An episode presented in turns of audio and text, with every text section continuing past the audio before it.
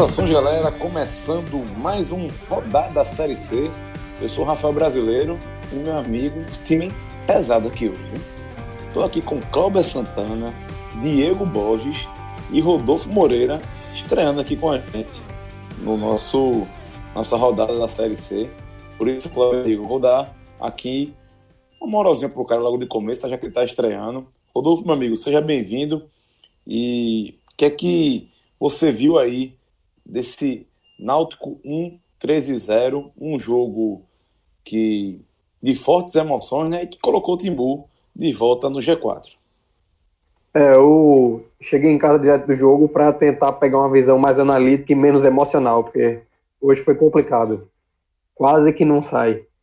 Mas uma evolução assombrosa do Náutico em relação ao que estava sendo apresentado nos últimos jogos de Márcio Goiano e até no, em alguns jogos mais recentes de Gilmar Dalpozo, com algumas dificuldades ainda que a gente vai aprofundar aqui, mas o placar não disse o que foi o jogo. O volume criado pelo Náutico foi é, muito além, eu diria, de qualquer outra partida que o Náutico chegou a fazer no ano, não apenas nessa Série C, e deixa uma perspectiva boa para o jogo de confiança e para o restante da, dessa primeira fase também. Cláudio, você também, você, você não foi para os aflitos, mas o que é que você viu do Náutico né, em campo? O que é que você achou do Timbu nesse duelo aí com o 13? Fala, Rafa, Diego, Rodolfo. Rodolfo sendo batizado no, na Série C, né? Tava falando muito de Série A, Série B. É, tá, um pouquinho de Série C desceu o nível. Mas é, é, acho que é como o Rodolfo falou, o jogo do Náutico foi... É, a vitória foi suada pelo placar, mas é, o Náutico teve volume de jogo para fazer mais. No primeiro tempo, principalmente, perdeu chances, é, pelo menos duas, três chances com o Jefferson Man. Ele também ficou muitas vezes impedimento, ele vai segurando um pouquinho mais, é, tinha condições de sair na cara do gol. Enfim, é, um resultado suado, importante para o Náutico, mas de um jogo que o Náutico é, é, agradou pelo volume de jogo, mas é, deixou uma, uma interrogação para essa questão da finalização. Que em outros jogos o Náutico também já tinha pecado é, nesse quesito, né? E hoje poderia ter, ter, feito falta, né? Principalmente no primeiro tempo, o Náutico foi, foi bem. Eu, assim, eu até achei que o Náutico. Não gostei muito do, do meio campo do Náutico com o José Jimenez. Acho que o Náutico teve dificuldade na saída de bola, mas ainda assim conseguiu criar, principalmente pelas laterais. O gol também sai pela lateral. E é assim que o Náutico vem, vem criando a maioria de suas jogadas de gol, com, com os laterais ou com os pontas. É, e hoje com o Paulinho, talvez com uma saída melhor dos volantes, o Paulinho pudesse ser mais é, utilizado. O Náutico criou chances, é, o 13 chegou poucas vezes no primeiro tempo, mas é, é faltou o Náutico esse capricho, né? Essa, essa bola final, teve, teve uma que o Jefferson nem, é, teve, tentou enfeitar demais e perdeu o gol, outra estou fraco logo no início do jogo. É, é, e aí no segundo tempo eu pensava que o Dalpozo iria mudar já a característica do time, né? Colocar o Jonathan no lugar do Jimenez ou o Josa para ter essa qualidade, mas na série bola, mas não, ele insistiu, é, tentou dar continuidade ao time. O time continuou é, tendo uma, uma, marcação ok, sofrendo pouco, é, dava alguns espaços para o 13, mas também era normal, porque o Náutico estava indo muito para o ataque. Mas depois dos 15 minutos aí foi pressão, foi pressão do Náutico, chances criadas. É, o Dalpozo colocou, tirou o Jefferson Nem, que não estava bem, é, depois tirou o Paulinho, aí saiu colocando o Jean Carlos. É, entrou o Rafael Oliveira no lugar do Alas, então ele foi tentando, da forma que podia, dar mais poder ofensivo para o Náutico e, e, o Náutico estava esbarrando, né? O, William Simões tinha, é, perdeu um gol pouco antes do, do Náutico o placar que o, o, zagueiro do 13 que salvou quase acima da linha, o goleiro Márcio Iguatu começou a fazer defesas também importantes, então é, seria um 0 a 0 que seria injusto pelo volume de jogo do Náutico, ainda que não tenha sido um grande desempenho, eu acho que por exemplo contra o Ferroviário o Náutico foi melhor, é, perdeu chances também, vale lembrar, perdeu chances com o Thiago, perdeu chances com o Alas, mas eu achei que o Náutico foi mais é, coeso, mais, mais organizado na criação das jogadas. Talvez o jogo em casa, o gramado ruim também vale salientar, o gramado estava pesado, atrapalhando muito. É, talvez tenha uma ansiedade no jogo dos aflitos, os últimos resultados em casa não tinham sido bons, isso pudesse, é, talvez tenha atrapalhado, mas É, no segundo tempo, o Náutico conseguiu é, mostrar mais evolução, conseguiu pressionar e, e, parecia que o gol era questão de tempo. Por mais que o tempo estivesse acabando, mas ficava aquela sensação de que essa bola, a bola ia entrar. E, e aí, num cruzamento perfeito do, do William Simões, o Rafael Oliveira, que entra no lugar do Wallace Pernambucano, cabeceou certinho.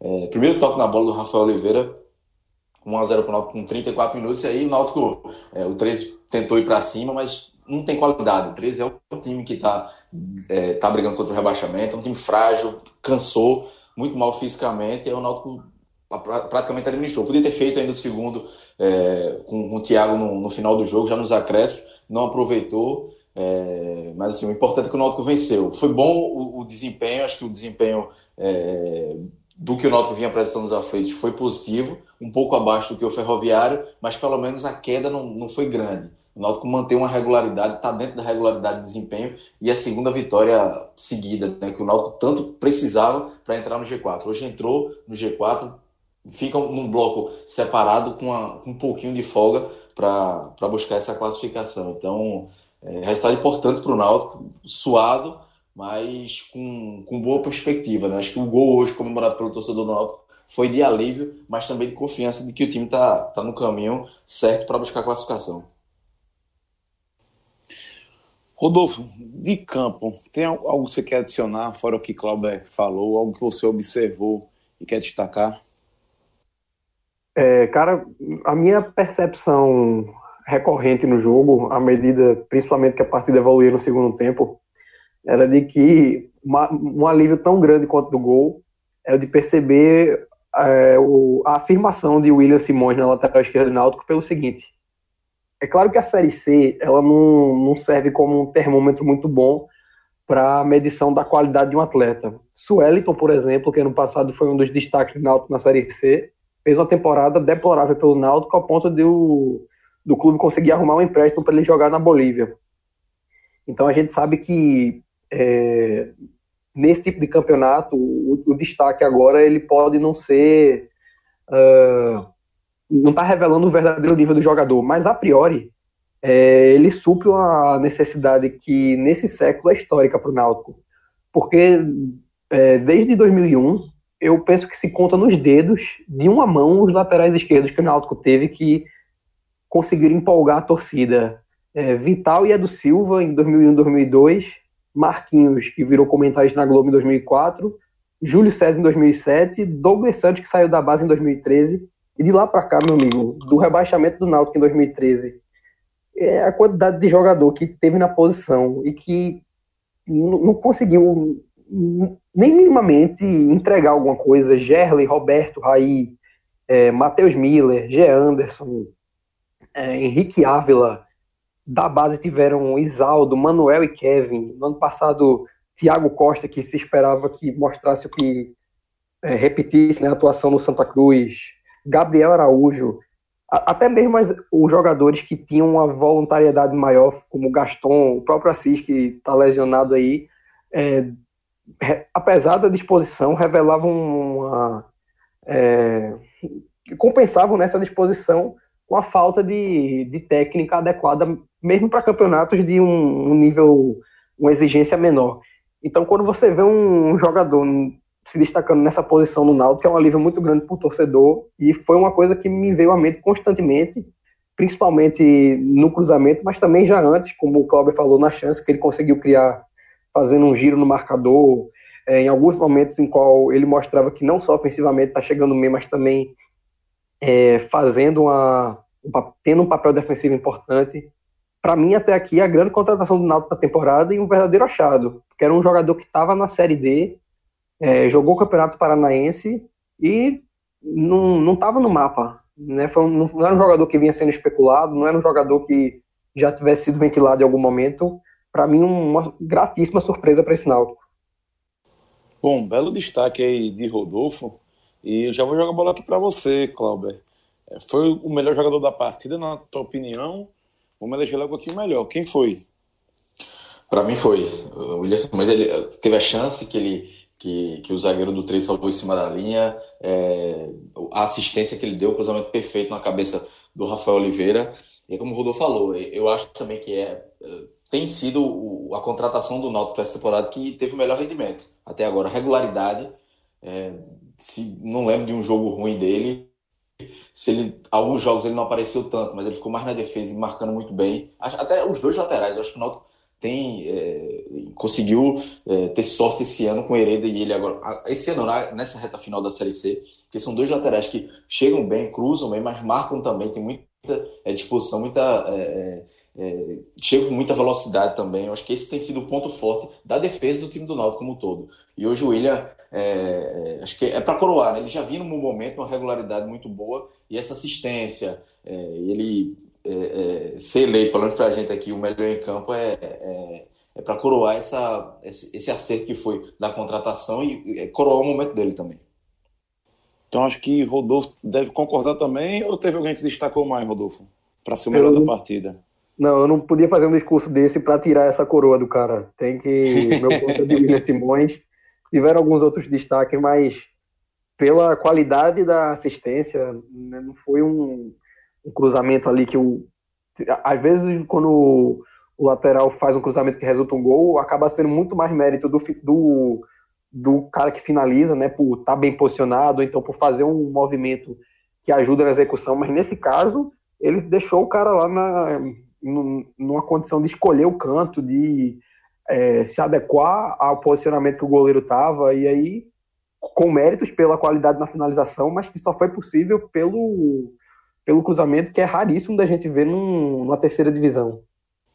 Bom, já que você está aqui, Rodolfão, agora é o pior da partida, né? Que a gente também tem que eleger, não tem para onde correr. É, eu não chegaria a classificar alguém como um pior, mas um destaque negativo é, pela, por parte da torcida foi Jefferson Nem pela, pelas chances perdidas. Foram duas possibilidades muito claras desperdiçadas em, no passe que Camutanga conseguiu achar dentro da área e depois num, numa bola enfiada por Thiago. Mas é um, um destaque negativo a se fazer uma ressalva que uh, se por um lado as, as chances criadas foram perdidas, por outro papel que se espera de Jefferson Nem foi plenamente cumprido, que é justamente o de abrir espaço. O Náutico estava com uma dificuldade muito grande ao jogar com dois pontas e o ala centralizado, porque o que se esperava em campo, que era essa criação de, é, de chances, uma movimentação maior, a inversão do, dos dois pontas em alguns momentos, não, tá, não vinha ocorrendo. E por mais que Jefferson nem não tenha conseguido concretizar em gol as chances que ele teve, ele cumpriu bem todos esses pré-requisitos de você movimentar, conseguir abrir espaço é, puxando a marcação, se infiltrar no meio da defesa. É, eu não vejo a atuação dele como uma, é, uma que a gente pudesse classificar como temerária. Foi uma, uma partida que teve um destaque negativo, no qual, inclusive, ele saiu um pouco vaiado. É, discordo de quem vaiou por conta disso. É, cumpriu bem o papel que se esperava dele. Infelizmente, não conseguiu abrir o placar mais cedo, que teria dado ao Naldo com a partida é, se espera mais tranquila mas a perspectiva do que ele conseguiu concretizar hoje, jogando numa ponta extrema com o Thiago na outra, é, criando uma. se complementando, né, até porque uma das chances que ele desperdiçou foi, saiu dos pés de Thiago, traz para o Náutico uh, uma perspectiva boa que, se por um lado é, a gente pode diagnosticar aqui que nesse jogo é, começa a ser resolvido o problema das pontas, se cria uma preocupação muito grande com o centroavante por conta da queda brutal de rendimento de Wallace, que foi substituído por, Rafael Oliveira uns dois minutos antes do gol ser marcado. É uma incógnita, porque o gol por si só não credencia Rafael a colocar o Wallace no banco, mas não pode acontecer da parte de Wallace você ter uma movimentação boa como a que Thiago e Jefferson nem tiveram nesse jogo e ele não ter sequer uma chance de gol. Não, é, não dá pra gente dizer, ah, o Wallace não não teve nenhuma possibilidade clara de marcar. Eu acho que pela fase de Wallace, pelo que a gente viu da movimentação dele em campo, da dificuldade de sair da marcação, é, dá para se dizer que o Wallace não conseguiu se colocar em uma situação clara na qual ele pudesse ser servido. Então, um alento, que é a, a melhora do rendimento nas pontas e a preocupação desse desempenho do que se uh, do que a gente espera que seja o homem gol do Náutico. É, o Náutico tem esse problema. E sobre o Jefferson Nem, eu me lembro muito que em 2017 ele começou a temporada aí marcando, se não me engano, dois gols. E até se empolgou na época, mas é um cara que tem problemas sérios de finalização. É, e sempre é, perde chances incríveis. Não sei se Cláudio vai dar para ele também o prêmio de pior da partida, é dele, Cláudio, ou tem outro? Não, também. É, assim, ele foi bem mais participativo do que no jogo contra o Ferroviário, que ficou muito sumido. Mas essa participação dele também teve erros, né? Erros de finalização, erros de posicionamento, de impedimento, de estar tá muito à frente, sempre à frente da linha de defesa.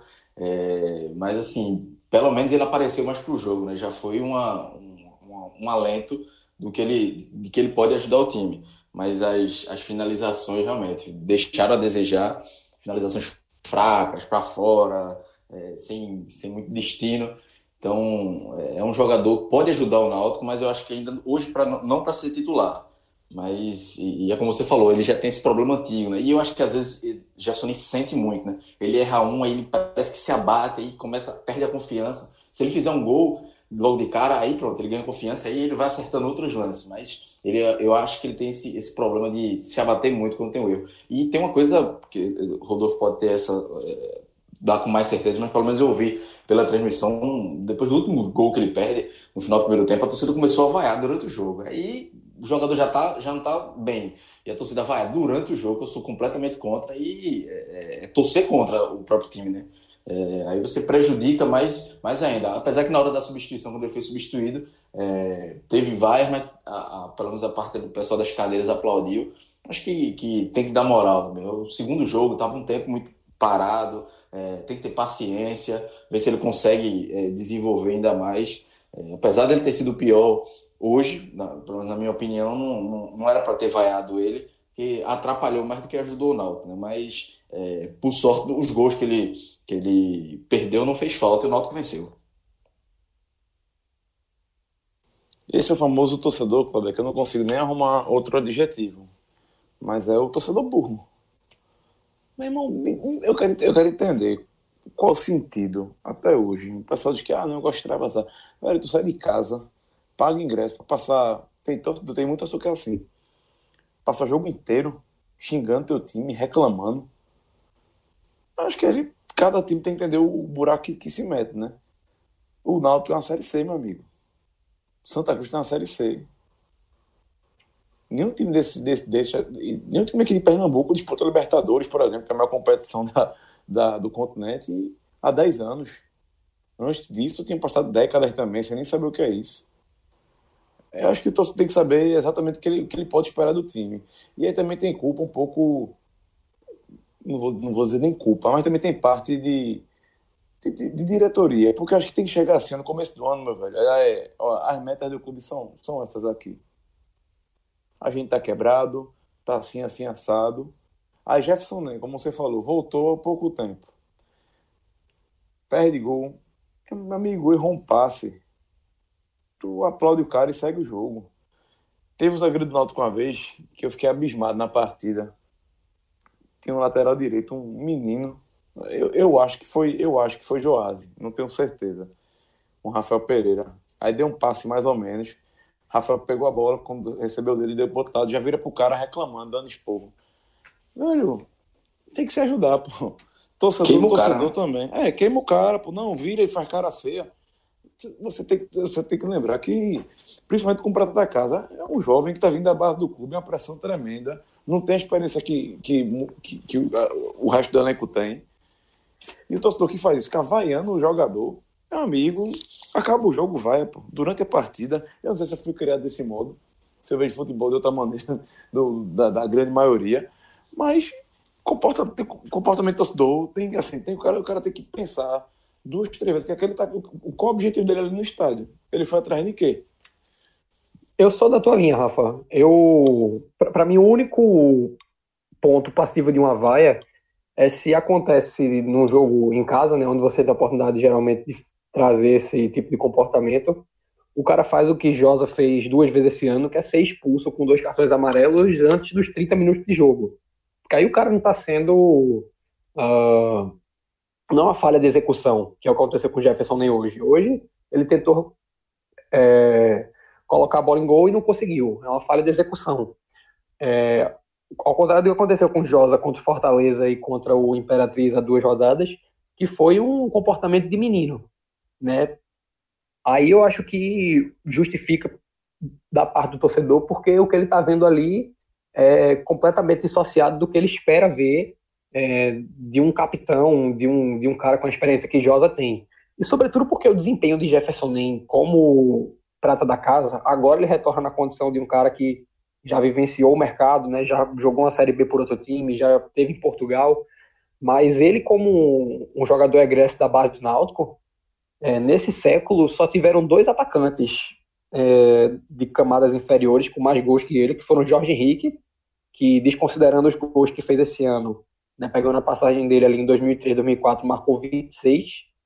É, o segundo, já bem abaixo, foi Betinho com 11, e Jefferson nem está empatado no terceiro lugar com 10 gols junto a Anderson Lessa. Então, uh, o Náutico tem que entender que algumas das virtudes de Jefferson Nem, é, já daquela época de dois, três anos atrás, quando ele estava jogando com o time de Galo, no time de Dado, de Givanildo, foram potencializadas, mas nem todas foram resolvidas.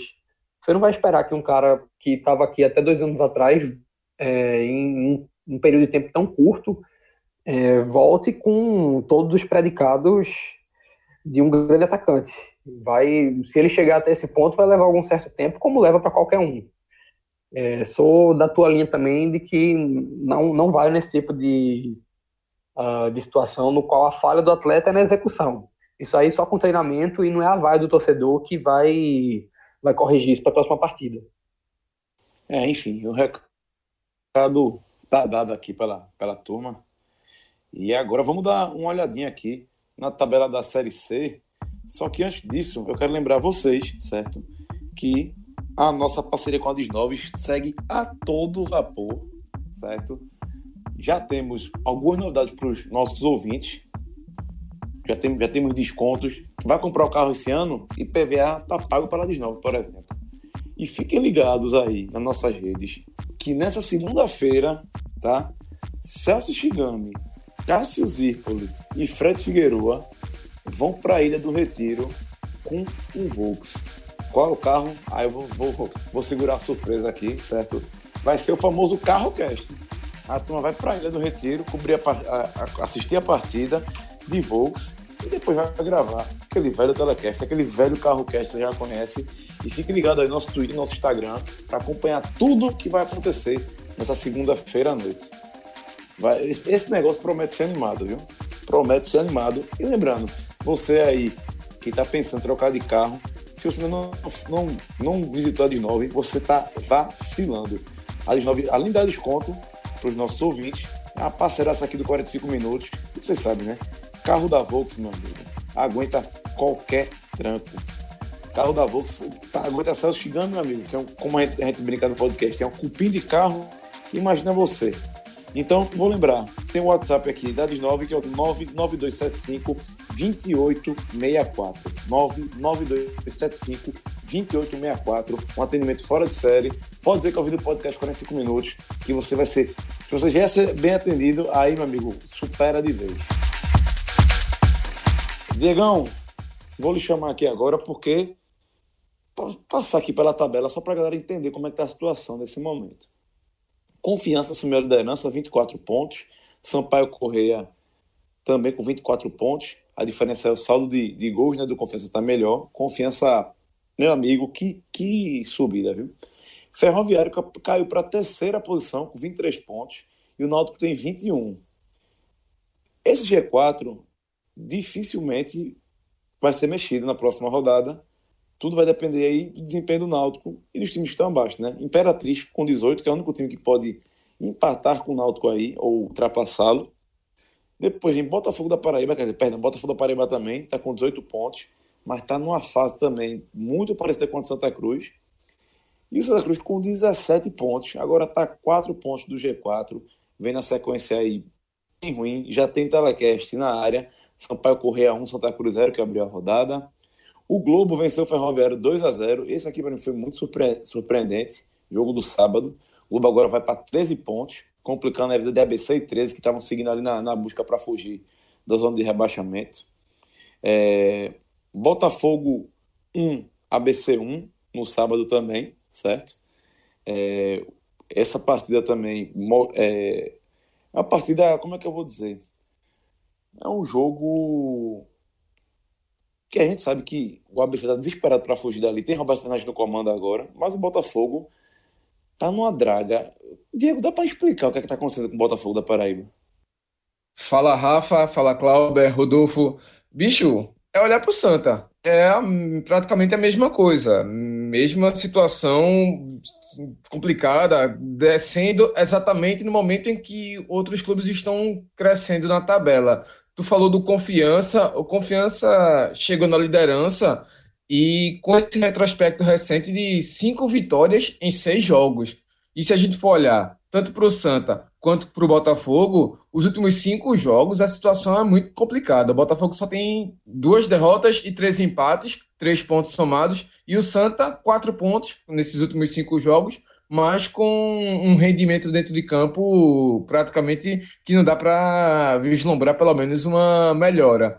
Então é complicado. O Botafogo vem desse empate contra o ABC. Tá certo que, como tu falou, Roberto Fernandes, ele tá nesse desespero e ele consegue pontuar, ele consegue dar um ânimo no time que tá brigando contra o rebaixamento, mas empatar em casa para o Botafogo foi um resultado muito complicado e pior, né? É, já fica esse afunilamento. Clauber falou lá atrás que o Náutico deu um passo, já deixa uma pontuação interessante em relação ao Imperatriz, e aí tem uma vitória a mais do que o Imperatriz, além do, dos três pontos normal, mas já é uma situação que deixa o Náutico, pelo menos, com essa possibilidade de se manter no G4 mesmo perdendo. E aí vai depender do resultado dos outros. Mas mesmo assim abre essa possibilidade. E isso aí já é interessante.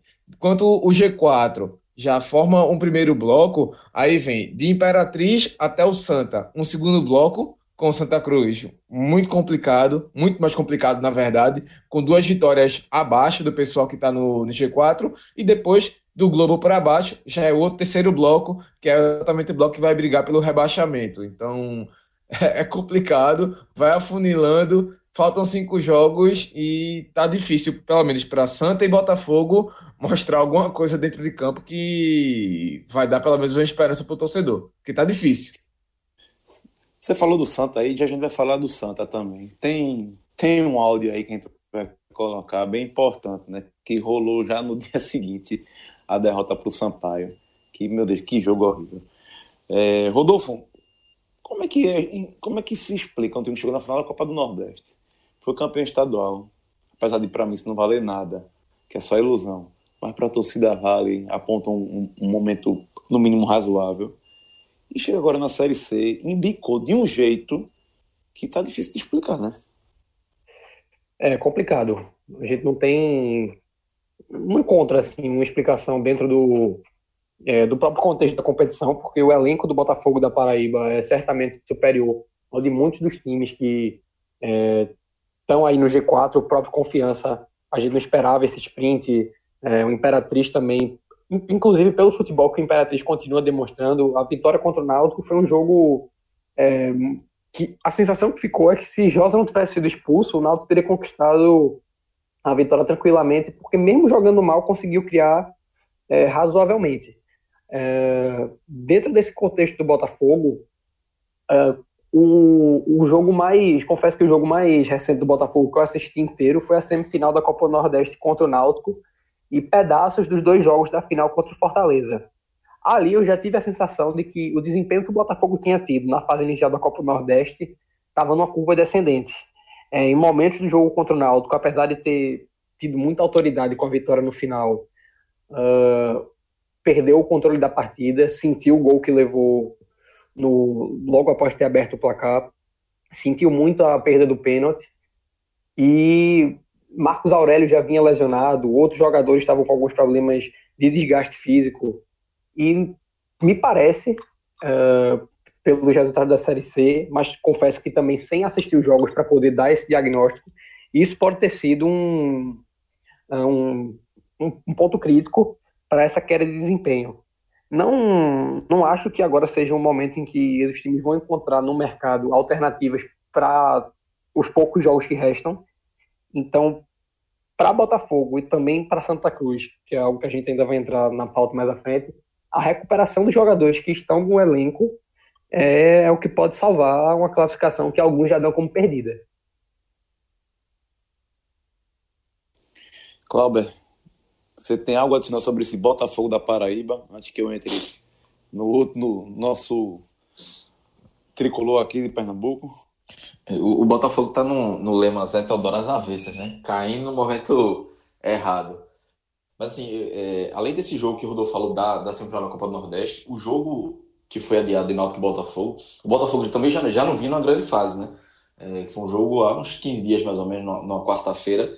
É, eu achei o Botafogo, esperava mais do Botafogo contra o Náutico. O jogo foi difícil, mas assim, um, difícil para o nível de Série C. Mas assim, o Botafogo já mostrava é, falha na, na defesa, o meio campo já não estava funcionando tão bem. É, a gente vê que jogadores, é, o Clayton, Nando, que foram jogadores importantes no começo da temporada, não vivem em grande fase. Marcos Aurélio também, que tem muita a bola parada com como um ponto principal, também já não era a mesma coisa. Então, essas peças principais caindo, é, a defesa também, então o time vai, foi caindo junto. É, e aí, é como o Rodolfo falou também, tem que, tem que recuperar essas peças o quanto antes. Não dá para ficar mais. É, esperar duas rodadas para se recuperar, não. Agora, é, ou se recupera na próxima, a situação ficando. Vai entrando na cota do milagre. Já tem que, tem que se tentar se recuperar na próxima para se manter vivo, não é nem para entrar no G4 ou para é para ficar naquele bolo perto do G4 e, e, tentar a sorte na reta final. Mas não, não tem mais a margem de erro agora pro Santa isso inclui o Santa Cruz também. A margem de erro agora é mínima. É, é, quem perder pontos agora, pontos besta, vai, vai ficar para trás e vai, vai dar adeus à classificação. Diego, bota aquele áudio aí, por favor, do vídeo que o, te, que o técnico Milton Mendes mandou aí é, para ser divulgado né, para os torcedores. Né? Vê o que o homem falou. Alô, torcida, alô, torcida tricolor. Quem está falando aqui é Milton Mendes. Eu tô, tô aqui passando rapidamente, que acho no direito de dizer a vocês que vocês merecem é,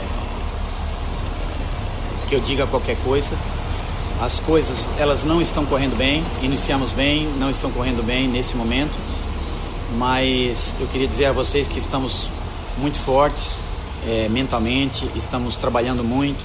Queria dizer a vocês também que continue, continue confiando. É, quando a gente iniciou um trabalho, pegamos um grupo feito, um grupo pronto e estamos tentando é, tirar partido da melhor forma. Trouxemos dois jogadores, o Cadu e o, e o Victor Lindbergh, são dois jogadores que, que deram uma qualidade grande à equipe. Enfim, então estamos trabalhando para reerguer a equipe novamente. O que eu poderia dizer a vocês é que continuem confiando, nos ajudem e lá no final, sim, aí façam as críticas que tenham que fazer, façam as colocações que tenham que ser feitas às devidas pessoas. Mas nesse momento eu estou aqui é, de alma e coração, de peito aberto para dizer a vocês que continue nos apoiando, continue nos ajudando. É, é um momento difícil, mas toda entidade grande se mostra grande quando tem atitudes grandes. E essa atitude de vocês estarem no nosso lado, nós vamos também fazer jus do lado de cá que vocês têm visto que temos corrido muito, temos lutado muito. Infelizmente as coisas não têm acontecido à nossa feição. Mas eu penso que a turbulência passou e, e vamos iniciar uma caminhada nova é, desse jogo em diante da, do ABC. Esperamos dar uma nova guinada, uma nova virada para chegarmos é, entre os quatro e subirmos divisão, que esse é o nosso objetivo principal. Um beijo todo no coração e o meu respeito enorme a toda a nação tricolor. Cláudio Santana, meu amigo. Milton Mendes fez uma, fez uma promessa aí, né? A verdade é essa. Agora me explica, o que que você acha que ele tá. O que, que você acha que ele pode mudar para a gente acreditar que vai acontecer essa recuperação mesmo? Porque eu estou tentando enumerar fatores aqui desde quinta-feira e eu não encontro. E esse vídeo é muito Milton Mendes, né? Quando eu, eu soube que tinha saído, eu falei, isso é a cara de Milton Mendes fazer o marketing, chamar a responsabilidade. E talvez ele nem precisasse chamar, né? Pelo investimento que o Santa fez feito, é, que o Santa fez, é, ele é o cara do Santa Cruz na, na Série C. Então, é, já não me surpreende essa, esse tipo de atitude dele. Agora, é, é, é uma promessa que hoje eu, é difícil acreditar, assim é, procurar caminhos que o Santa Cruz consiga. Ele até deu uma entrevista também agora nesse domingo na Transamérica. Ele disse que o Santa vai vencer o ABC, é, que, que o Santa tem tudo, vai se classificar, enfim, prometendo mais. É difícil, não sei, não, não consigo encontrar hoje caminhos, principalmente nessa, nessa, nessas mudanças que ele tem feito no time. Parece meio perdido.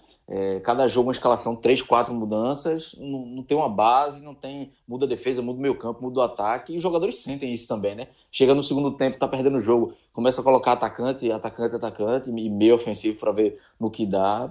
Não parece uma coisa muito organizada, sincronizada, parece mais num.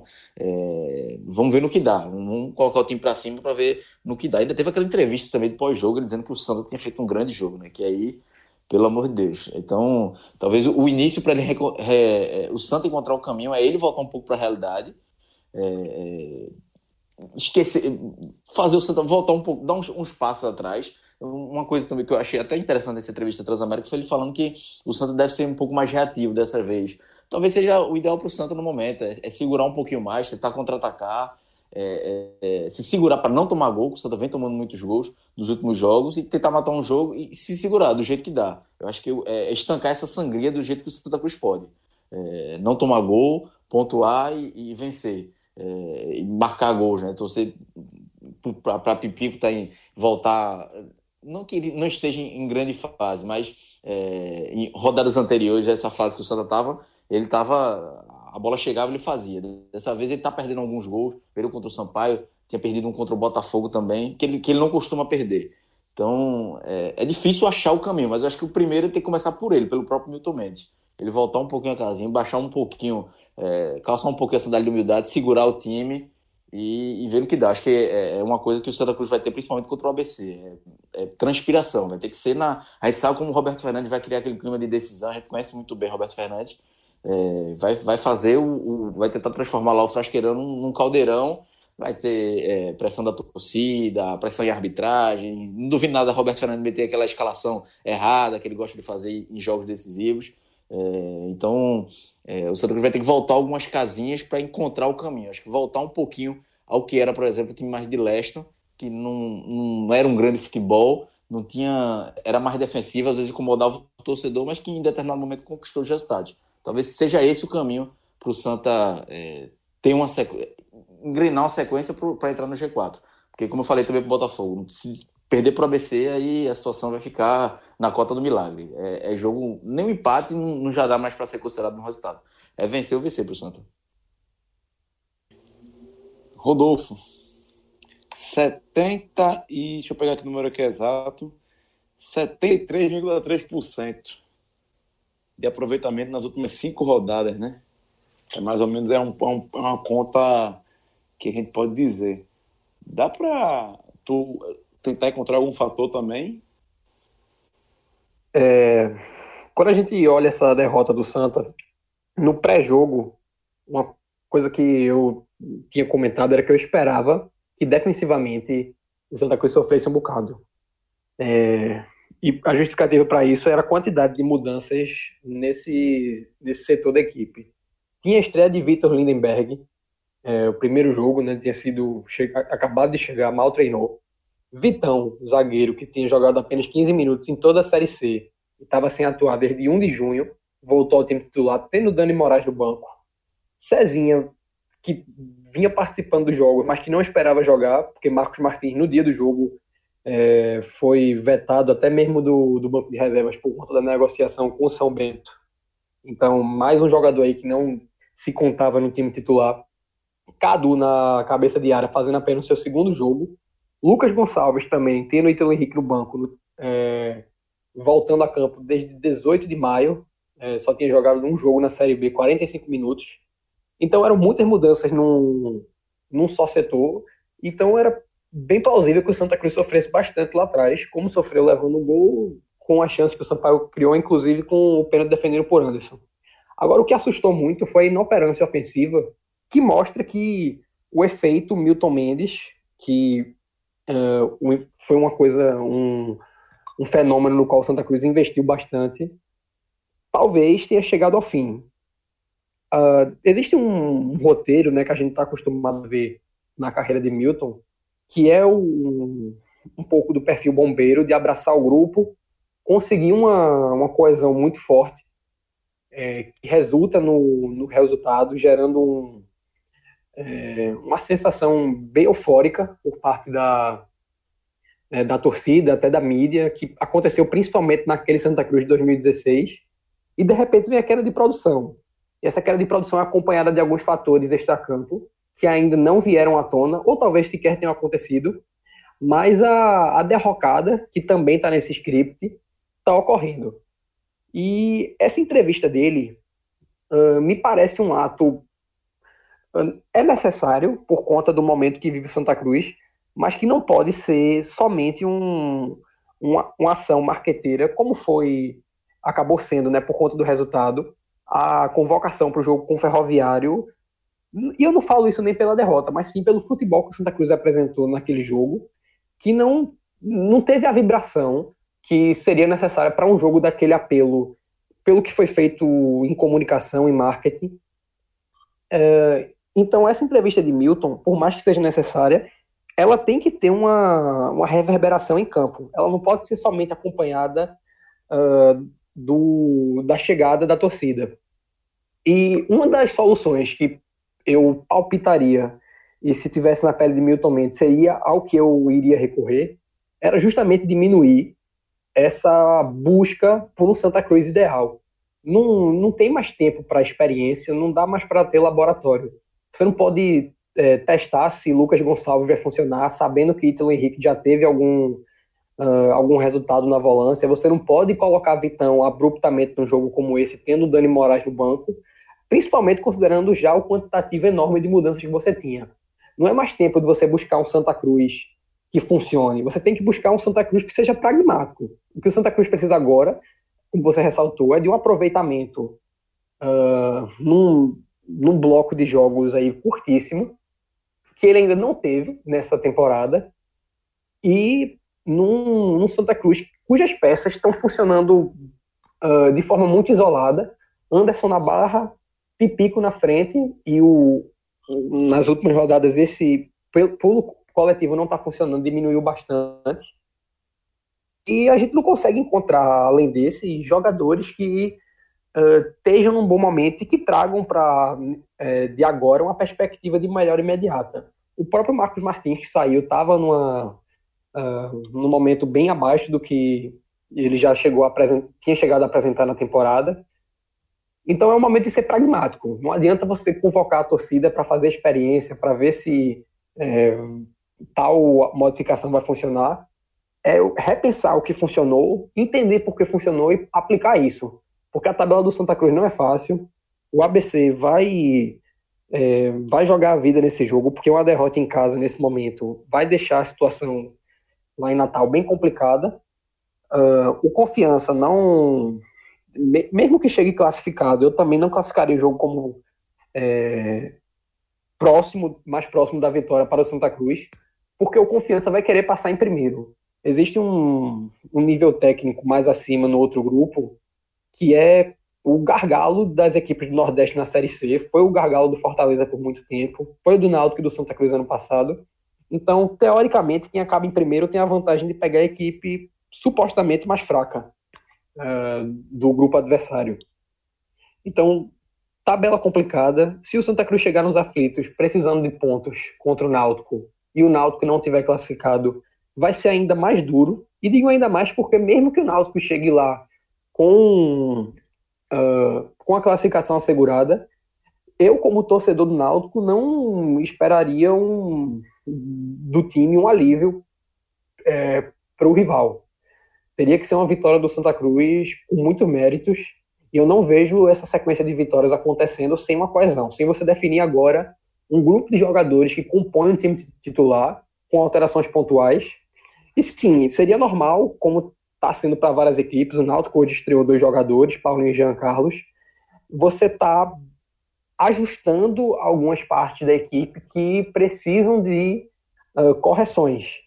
Mas é assustador que o Santa Cruz esteja numa reta final de Série C, remodelando por completo o sistema defensivo e na inoperância ofensiva que está demonstrando, com uma, uh, uma falta de gordura, porque se você está muito à frente e tenta fazer isso para encontrar alternativas para o mata-mata, para chegar mais uh, munido de possibilidades para um, um contexto de jogo em que você precise fazer uma alteração brusca. Mas o Santa Cruz não tem tempo para isso. É jogo a jogo, é encontrar forma de se classificar para o mata-mata e chegando lá entender o que é que pode ser feito, mas sem, sem laboratórios. Não há mais tempo para Milton Mendes experimentar e também não há para o Santa Cruz mais margem para ficar na Série C.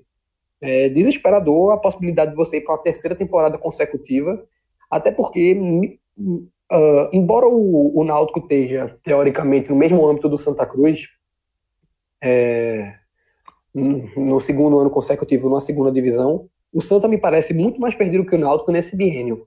O Santa chegou com a contratação, já contabilizando a contratação de Vitor Lindenberg, a 69 jogadores trazidos nesse biênio, cinco diferentes técnicos, enquanto o Náutico, que teve uma reformulação no passado e também teve um número de reforços grande, teve apenas apenas porque eu, historicamente falando, isso é pouco.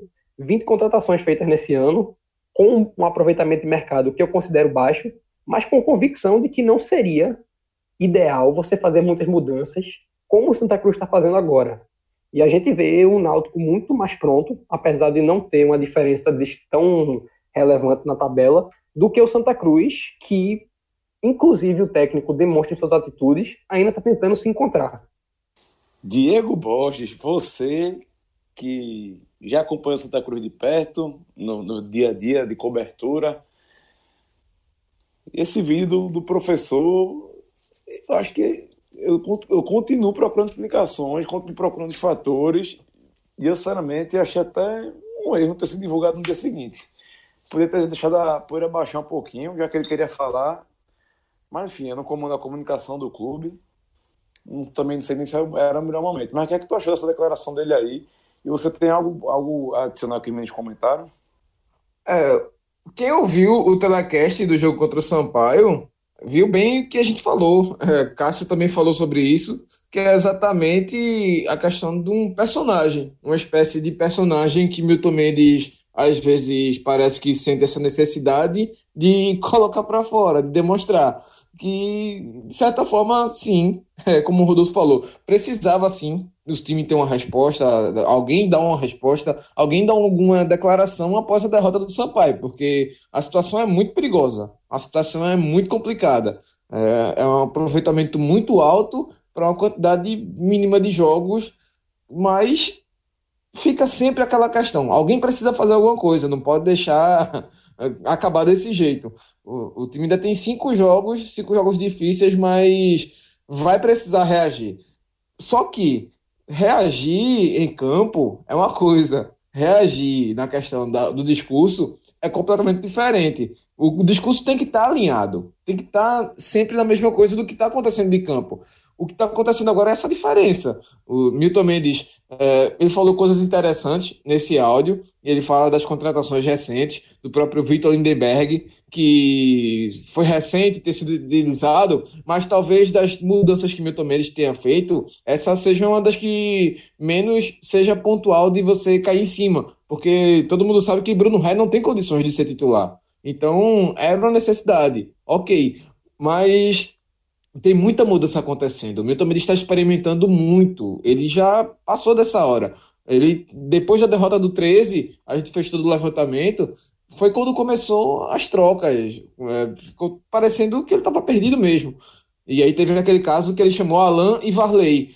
Mas acabou o tempo. Ele não tem mais tempo para estar tá pensando, para estar tá buscando um equilíbrio exato, ideal, que o Santa Cruz vá voar dentro de campo. Que isso aconteça, talvez, no mata-mata, se conseguir classificar. Mas para agora é como os meninos disseram, ter que dar um passinho atrás, como a gente falava, ter que talvez buscar um pouco do que era o Santa Cruz de Leston, um meio-campo mais travadão, mais segurado, mais força física, até para brigar por bola aérea e tocando rápido por as pontas, para poder voltar para um ponto de restauração, para um ponto em que as coisas estavam dando certo. Mesmo com uma situação ou outra mais difícil, mas vinha dando certo. E aí é que tá. Vamos ver o que é que vai acontecer. Essa declaração, para quem já conhece o modus operandi do Milton Mendes, sabe que é só mais uma declaração em que ele tenta desviar o foco. Mas o foco não tem como desviar, é o campo. É o futebol dentro de campo que não está respondendo mais, até por conta das muitas mudanças que ele fez. Então, acabou o tempo de mudança, é hora dele arrumar uma atuação segura, uma atuação em que, principalmente fora de casa, vá dar ao Santa uma condição de tomar menos gols, como o Kleber falou. O número de gols que o Santa Cruz toma é muito alto. Vai terminar, se ele mantiver essa, essa média de gols de um gol e meio por jogo, ou seja, três gols a cada duas partidas, ele termina a Série C com 27 ou 28 gols sofridos. Um, um levantamento que Klisman fez e só somente o 13, em 2013, passou com uma quantidade de gols sofridas maior que essa,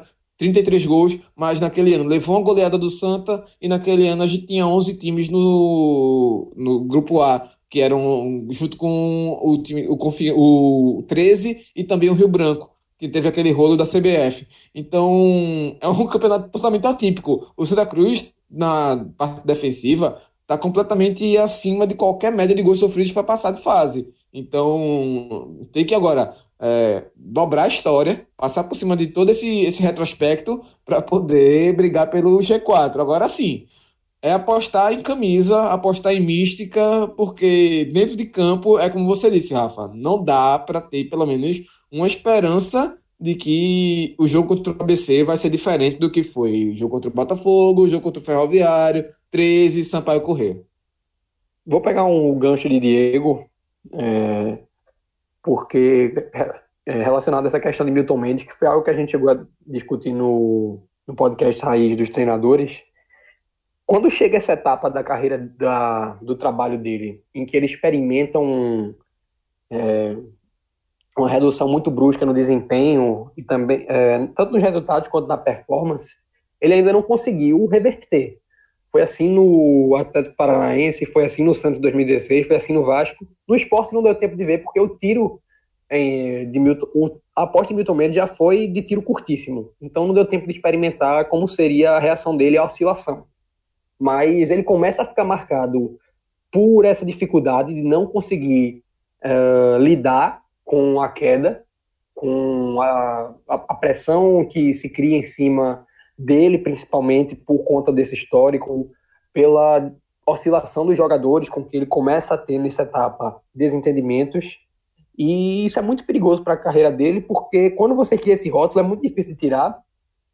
E uma coisa que Diego me Diego falou que me chamou a atenção, é, porque vem sendo cada vez mais batido, é que essa tendência dele de dar entrevista e de, dessas publicações serem muito imediatas, sem, acredito, uma reflexão com a cabeça mais fria, é, o, o de folclórico que Lisca ainda hoje sofre um pouco, mas já conseguiu reduzir bastante depois de muito esforço, é, é, é complicado uma vez que você cai nessa vala, é, você sair dela.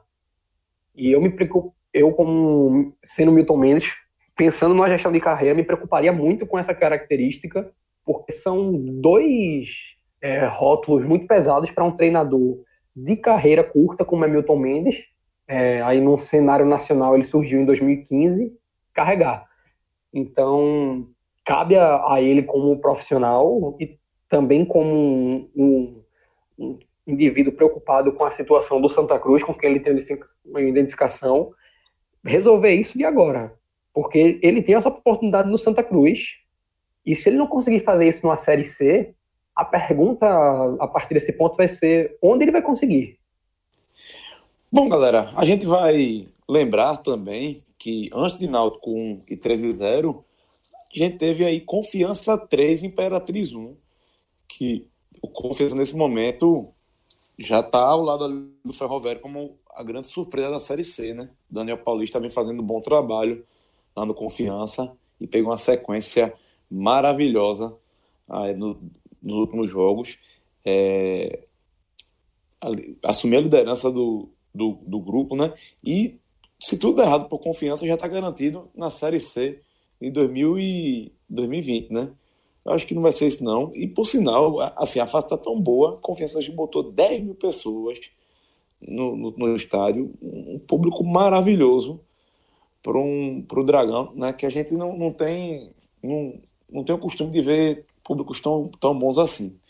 Mas eu quero lembrar você também que o podcast 45 Minutos é parceiraço da Clínica Orto. Se você não conhece a Orto, meu amigo, tá com algum problema aí nas costas, no braço, eu antes de viajar vou ter que dar uma visitada na Orto, viu? A Orto fica ali na Estrada de Encanamento, número 459, tá? Ali no Parnamirim.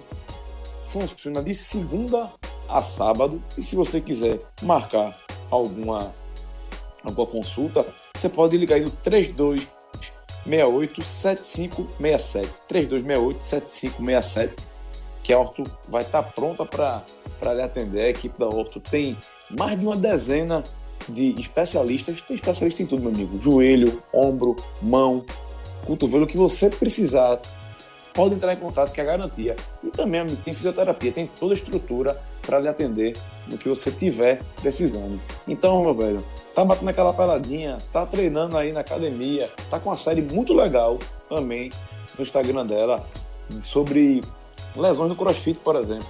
A gente acha que não, mas tem que ter cuidado com algumas coisas, né? Tá com a febre do crossfit aí, que é uma, uma atividade física massa, bem intensa. Quem já fez, quem, quem faz, gosta, quem já fez, sabe do que eu tô falando. Então acompanha também lá para você estar tá ligado, para ter um pouco mais de cuidado no seu treino. E se, como eu falei, né? Se tem alguma dorzinha tá incomodando, entre em contato com a Orto, que eles vão te ajudar a identificar o teu problema. Bom, é, para a gente voltar aqui, nosso amigo Tiago Minhoca não está gravando com a gente hoje, mas mandou aqui os dados e é o seguinte, viu? Eu falei aqui do Confiança e vou ter que falar também do Imperatriz, que foi adversário de hoje, mas eles vão ser importantíssimos na reta final, né? Nas próximas três rodadas, eles vão definir aí como é que vai ser essa pontuação. Se vai ser uma pontuação alta para tentar a classificação a vaga no G4 ou uma pontuação baixa. E olha só, na rodada é, 14, Náutico e Confiança se enfrentam e depois Imperatriz e Botafogo na mesma rodada, né? Na rodada 15, Botafogo e Confiança e Santa Cruz e Imperatriz e na 16, Confiança e Santa Cruz.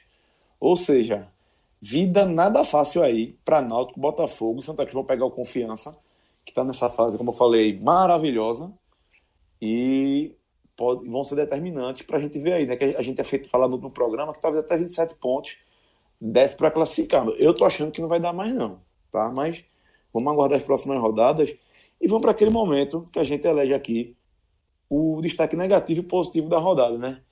Diego Borges, meu amigo, destaque positivo da rodada. Para mim não podia ser diferente. Eu dei um pouquinho de spoiler lá, lá atrás, mas é o confiança. Bicho, esse recorte recente é muito pesado. São cinco vitórias em seis jogos coisa que o Santa Cruz precisa muito fazer. Já não vai conseguir, são cinco, cinco jogos apenas, mas é um rendimento parecido. E se a gente for ampliar esse espectro, fora a derrota para o Santa, o Confiança tem seis vitórias em oito jogos, sendo um empate e essa derrota para o Santa. Ou seja, fora essa derrota para o Santa e o começo ruim de campeonato, Confiança estaria voando na, na competição, como já está, né? Demorou um pouquinho até por conta do começo ruim que teve no campeonato, mas já chegou à liderança. Eu já vinha falando, olho nesse confiança, olho nesse confiança, já tinha o melhor recorte e enquanto ele está crescendo, Então, em derrocada, o Ferroviário, que é uma derrocada que a gente previa com a mudança de treinador. Ah, venceu o Santa Cruz, mas foi um jogo fora da curva nesse, nessa, nessa troca de comando. O Santa Cruz e o Botafogo, ou seja, três clubes que poderiam muito bem fazer parte do G4. Enquanto essa galera está descendo, o Confiança está lá em cima e para mim é o destaque positivo da rodada. Cláudio, destaque positivo Vou com confiança também. Acho que essa subida me surpreendeu. Eu não esperava que o confiança é, não, brigasse pela classificação e tivesse essa subida tão grande como está agora. É, pegou o elevador, fui lá para cima. É, bom trabalho do Daniel Paulista, né? Não, não acreditava nisso. Teve um determinado momento da, da, da série eu até achava que o Confiança ia ficar ali naquele meio tempo, que começou mal, estava na, na parte de baixo da tabela. Eu achava que ia ficar no meio ali, talvez sonhando com a última vaga, mas agora já a briga pela liderança é, e firme nessa briga. E, e, também, como tu falou, o público, né? Acho que 10 mil pessoas é, é legal ver um, um futebol de, de, Sergipe, né? Que muitas vezes não tem tanto esse apoio, a torcida abraçar o time, assim, que aconteça isso também com todos os times de, que estão nessa briga para subir. Acho que é importante o torcedor chegar nessa reta final, porque se não chegar agora, a torcida do Náutico hoje chegou nesse domingo, chegou um número melhor, é, que seja assim também na, nas próximas rodadas para o time daqui.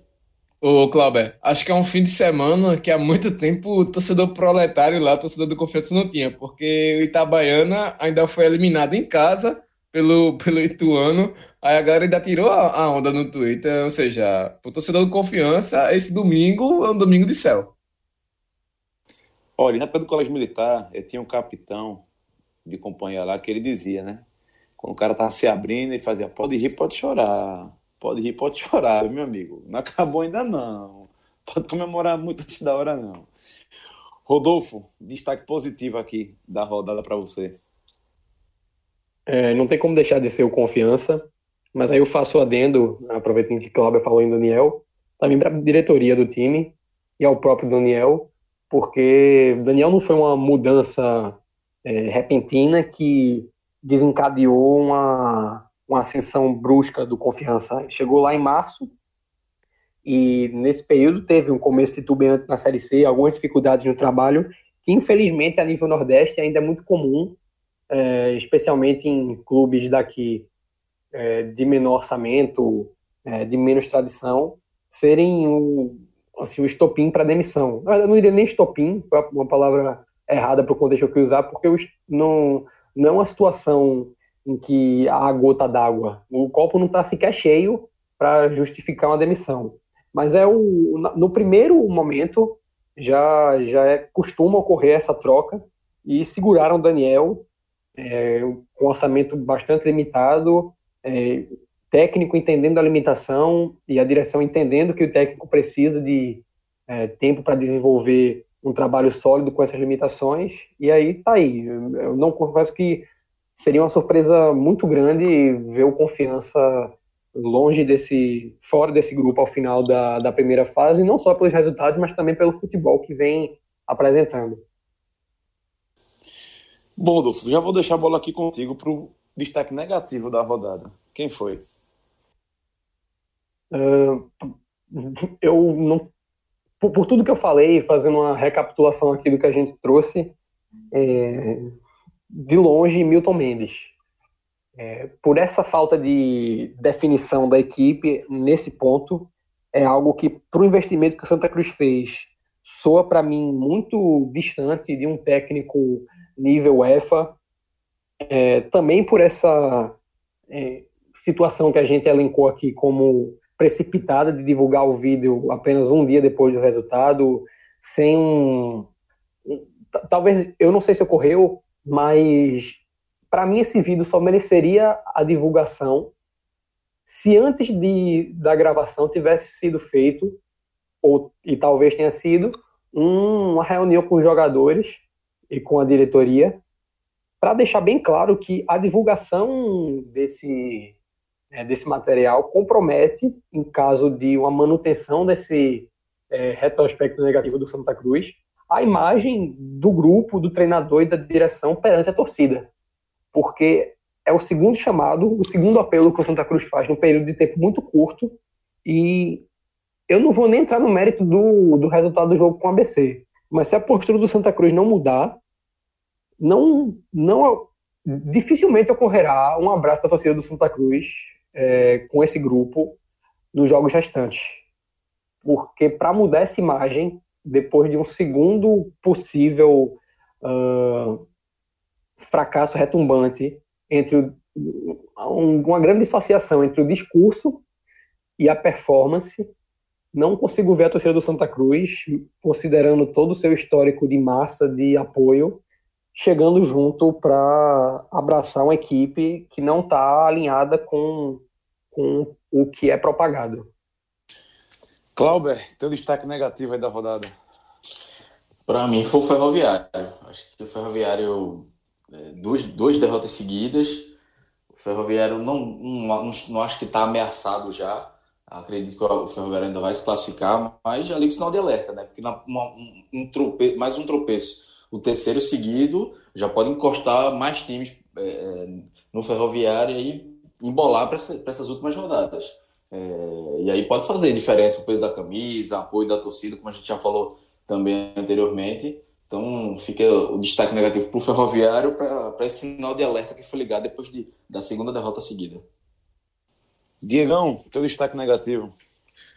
É, Milton Mendes tem muito peso também, merece a tabocada, mas eu fico com o Clauber também. O Ferroviário é uma curva preocupante demais. Eu já discordo de Clauber porque eu acho que ele tá sim correndo um risco sério.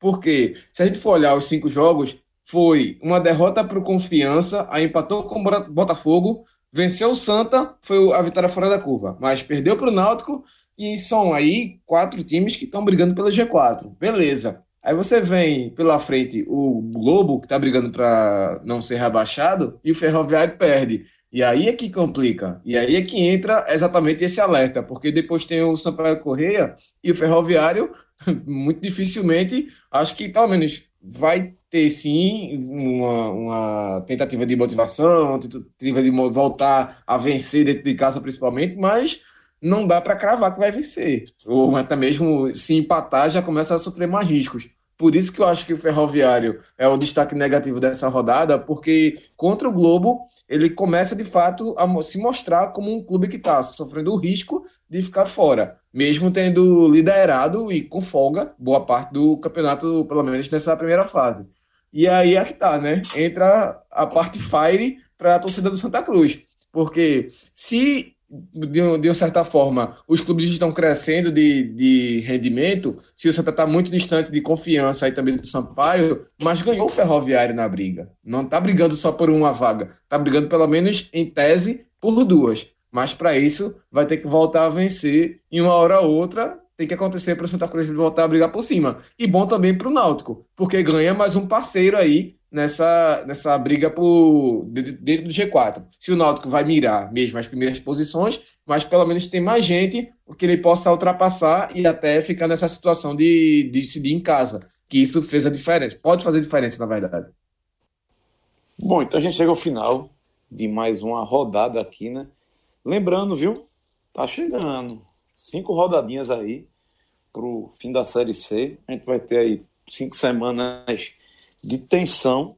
Lembrando que no grupo B a situação segue apertada, né? Mas tivemos mudança, viu, Diego Borges? Tivemos mudança.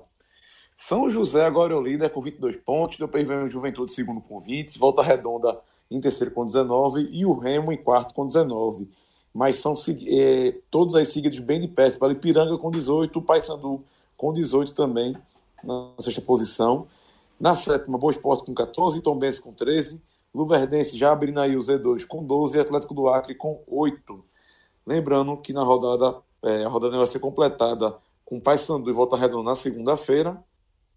E tivemos aí Ipiranga 1, Remo 1 na sexta, São José 3, Atlético do Acre no sábado, também no sábado Boa Esporte 2, Juventude 0 e no domingo Luverdense 0, Tombense 0 também. Porque Diego tem que lembrar, né? Diego disse aqui que esse grupo, esse, esse G4 não ia mudar, parará, pererê. Eu tô esperando só a 18 rodada pra, gente relembrar isso aqui, viu, Diego? Pode só o São José aí, tá de entrão aí, mas já já ele desce. Sampaio não vai decepcionar, não.